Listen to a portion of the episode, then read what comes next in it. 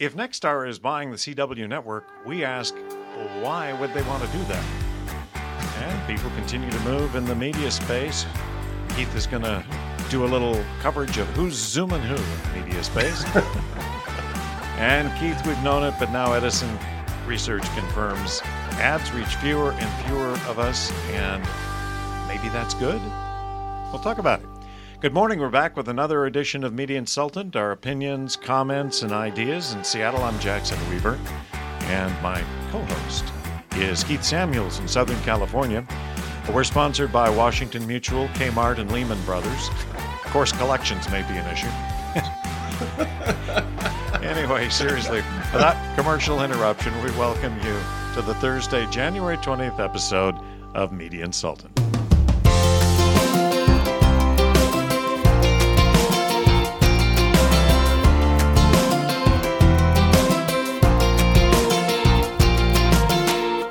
Are we fighting a rearguard action in the radio, TV, local media space, Keith? It, it seems the only growth in media these days is gaming and streaming. Is eh, what's yeah. going on? It, there, I see this rapid aging of a, the radio audience in this Edison research study, and it it just got me kind of in a funk for our business. Well, yeah, and and and, and well founded as well. I mean, it's uh, the audience is aging through. You know, we're we're you know now guys like you and me have long been out of that coveted 25 to 54 demo. The money demo as they say that you know the ages you know between 25 and 54 that's where every consumer lives even though the 55 plus group which we are proudly a member of is wealthier and spends more money and buys more expensive cars and whatever else but we're not hot you know we're not the it crowd. So yeah we're uh, we're, we're kind of aging we're kind of aging out. And um, and the younger audiences really don't like sitting through you know seven or eight minute spot sets and they want more control over what they want to hear. So they're all about you know all the audio streaming services. It's all about you know youtube music discovery on tiktok. Uh, there's a lot of places for a very sophisticated and technically able audience and that's pretty much everybody younger than us uh, can go find what it is they want to listen to and watch well, this Edison research piece had some pretty mm-hmm. dramatic winners and losers. You know, CHR, yeah. Contemporary Hit Radio, is down 40% over 10 years. Country, mm-hmm. which is still a pretty hot format, is down 14% over the same period. Sports are flat. All news is down 22%. Contemporary Christian, amazingly, is up 49%.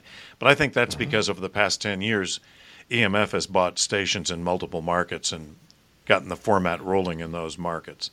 Yeah, so and, it, and it's a, and it's a very effective format and, and very appealing. So yeah, it's not surprising that that's grown so much. But the real the real bummer there is classic rock down thirty. Really? Because no, you know, classic I guess classic rock is up thirty. Classic oh, rock up thirty. Oh, there you go. Sorry. Yes. So at least uh, you know all the music we grew up with. It's now classic is uh, is is well actually now classic rock is probably 80s and 90s right? Not 70s um, actually there's quite a bit of uh, you know i'm not a classic rock guy. That would be fred jacobs who could answer that question. But i think uh, you know bands like jethro tull and uh, you know uh, steely dan and those kind of bands i think are still really hot because most of the the kids who grew up with that grew up with their parents listening to that music and so they've recycled it so I, I, I think classic rock is still hope. classic rock. yeah, because you know I, I worked that Steely Dan channel on uh, Apple Music pretty hard. So you know it's. Uh, but with CHR being down, and that that's going to be the teens and and 12 to 24. So that's that's that audience, and that's where you see some big stations like Kiss FM and others around the country that are contemporary hit radio um, you know, really fighting to uh, to stay where they were because that audience has has moved over and off to, you know, these other uh, other platforms, uh, other platforms to to find them to do their own as as it's referred to music discovery. You know, discover new songs and artists are releasing things there and yeah. and um, yeah, yeah, it's tough. Larry Rosin, who uh, runs uh, Edison Research, uh, calls radio now the kingdom of gold. and uh, no surprise there because oldies and and classic rock are the formats that are making you know, they're still showing up real viably. So yeah, oldies is, oldies is at, at, the top of the ratings here in LA for yeah, sure, and uh, classic you know classic hits. So if there's ever too. a time to experiment with the radio, it might be now, but nobody will do it. They're too busy with their hands in the cookie jar. Okay, who's zooming who? Keith will talk about that soon. But first, is Nexstar really interested in the CW network? Apparently. Yeah, I think so. Uh, and, you know, CW has been owned jointly by Viacom and CB, Viacom, CBS, and Warner Media. And the truth is, Nexstar should be interested. Uh, they have the biggest group of CW affiliates. They have they have affiliates in L.A. and New York and Dallas, and so they need to make sure they've got content. And ironically, CW has been targeting a young audience, mm-hmm. which mm-hmm. has interestingly developed bigger audiences on their OTT platforms when they sell the programs off to Netflix than it has mm-hmm. on their television stations. So that's where the profitability is going to lie in owning the CW network is their distribution to OTT platforms. And then the other part of it is CW also wants to create their own OTT offering. The I don't know what okay. you call it, CW OTT. There, that's that's a clever name. And so they they want to be able to offer their programming instead of to Netflix on their own OTT. Uh, this is a scramble, Keith. You know, there's so much competition for subscribers.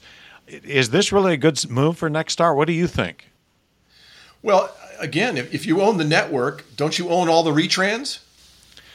Well, you you do own the retrans, yes, you do, but you know that's slowly going to go away. And okay, well, it's still there for now. Um, I, but I think you're right. I think I think that that, that uh, Nexstar would love to be love to have a content play. We know these group owners are are all kind of doing their own content plays, like Sinclair with their regional sports networks and their national news network, and you know, you've got other groups probably eyeing the same thing. You know, when Te- Tegna gets bought, you know, that group, that mega super group, will probably do their own content play.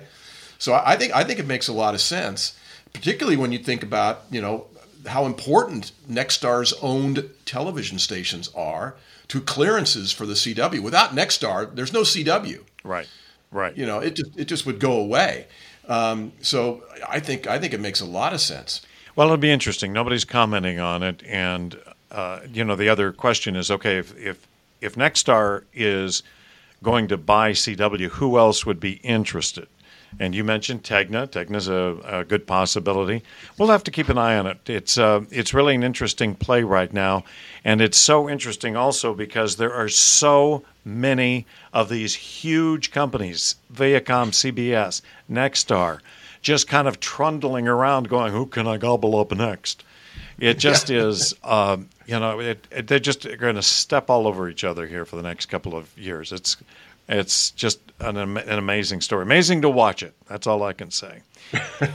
Speaking of watching, who's zooming uh, who, Keith? You have some uh, real interesting yes, story coming out of uh, Summit. Yeah, well, it, you know, it's always a it's it's the beginning of the year is really a fun uh, time to watch personnel moves around the uh, around the country, particularly in radio and television.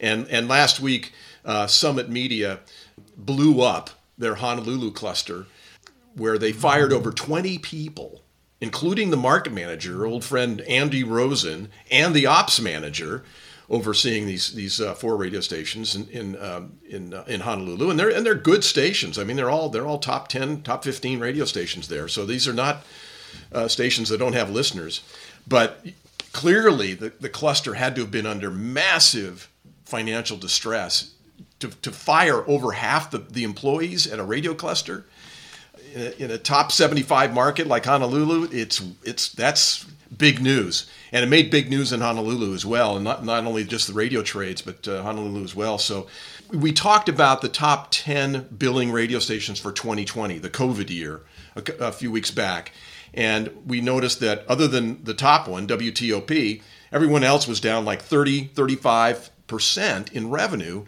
Now, that's if you're a top performing station in markets like LA and New York and Chicago. Imagine if you're not the top ten, top performing station in a market like Honolulu and you literally probably were down 50, 60, maybe 75% in terms of revenue and that just crushed Summit in Honolulu, no question. And there was no way out. They had to cut payroll and so off they went. So God bless Andy. He was there for seven years or six years, um, and hopefully he can sail off into retirement and uh, enjoy uh, you know more time down at uh, down at the beach. But Keith, I guess you can say that But but really, don't think about this. If if there was a market that was impacted by COVID, it had to be Honolulu. I mean, the Right. tourism business just died for a year at least. Do you think Well, that was yeah. that's got to have been a big factor too? Don't you think? And if there's no tourism, then there are no jobs and no businesses shut down. It was just horrendous. yeah, yeah. Um, and and then at the back end of 2020, it didn't get any better because you still had to be. It was the one state you had to go to where you needed to have a negative test, and then you had to be vaxxed with you know all that stuff. It was the only state in the union that that was the case for a while. If you're going to go to Hawaii, you needed to be you know super tested up. So it was really difficult. Um, so God bless them, but you know, wow, just really kind of seeing what this. Um, uh, feed, you know, the feedback is the result of, of, of COVID there. We're also seeing an interesting trend, which I've been following, as you know, about how iHeart loves to give people lots of jobs. You know, you, if you don't have two or three or four jobs at iHeart, you're not earning your pay, apparently, right? Because last week they uh, they named um, a, a- a woman named Kara or Kara Hahn got a new job at iHeart, okay, to go along with three other jobs at iHeart. She must be amazing. Um, she was named program director last week uh, of, I, of iHeart's Kiss 107.1 in Cincinnati. Okay? That's great news. Oh, wait, there's more. She gets to keep her three other jobs. So she's also the music director at Z100 in New York. Whoa. Okay. Yeah. Big I don't job. think she's moving. I don't think she's moving to Cincy. I think she's staying in New York. She's also the assistant program director at Z100 in New York. And to top it off, she's also the contemporary hit radio brand coordinator for iHeart's national brand team. So it, you know, kudos to Kara. She now has three, four, uh, four jobs, and that's amazing. Good for her. But my takeaway on this is because we talked about a, a, a music director in LA that got the PD job in Las Vegas, and he's also now a program director in Miami. So he's got two PD jobs and a music director job. Clearly, technology and virtual work setups is enabling iHeart to do distance management and replace particularly PDs anywhere with PDs from Anywhere. anywhere. Yeah, It's right. amazing. And so, you know, I'll, I'm going to keep tracking on this, and we're going to, we're going to, you know, media consultants going to be all over this. We're going to watch all of these uh, PDs replace people that were in a market at that job, but now we're being replaced by somebody out of the market that's got two or three other markets or jobs that they're already doing. It's an amazing trend. Keith, my question is, what does uh, Kara's business card look like? I mean, she's got so many titles and so many logos. You know, It's got to be two sided. yeah, it's got to be two sided. yeah, exactly. It's a three dimensional business card. It's a virtual card. So, All there right. you Well, we'll keep an eye on that, and it Oh. is it is an interesting trend. Yeah, go ahead. And, and- and one other thing we're keeping an eye on: the Bonneville market manager job in Denver is uh, is still open. Uh, that was where Bob Call retired back in October, but he stayed on until the end of the year. But that's kind of the big job that's still open in radio right now: the market manager job for Bonneville's radio stations in Denver, and um, we're we're tracking on that. Media Staffing Network ran another ad for it last week, so Scott Sutherland is uh, is is is uh, swimming fast to try to find a find a Bob Call's replacement. Well, and, and just one final point. You know, I noticed Jeff Trumper is looking for a manager of his cluster down in Phoenix, and he's not a big group. He's just got some stations in Phoenix, but that's that would strike me as a pretty good job. Local ownership, uh, experienced broadcaster, great market, and he's struggling to find somebody. Yeah. Okay. We'll keep an eye on that one too. All right, Keith, for another week, uh, that's got to be a wrap. Media Consultant is a production, if you can call it that, of In Town Media. we do interim contract management for radio stations, and we have new episodes each Tuesday and Thursday. All the podcast platforms and video every single week on Vimeo. Keith, keep it light and keep it tight, and we'll see you next week. All right, buddy. Have a good weekend.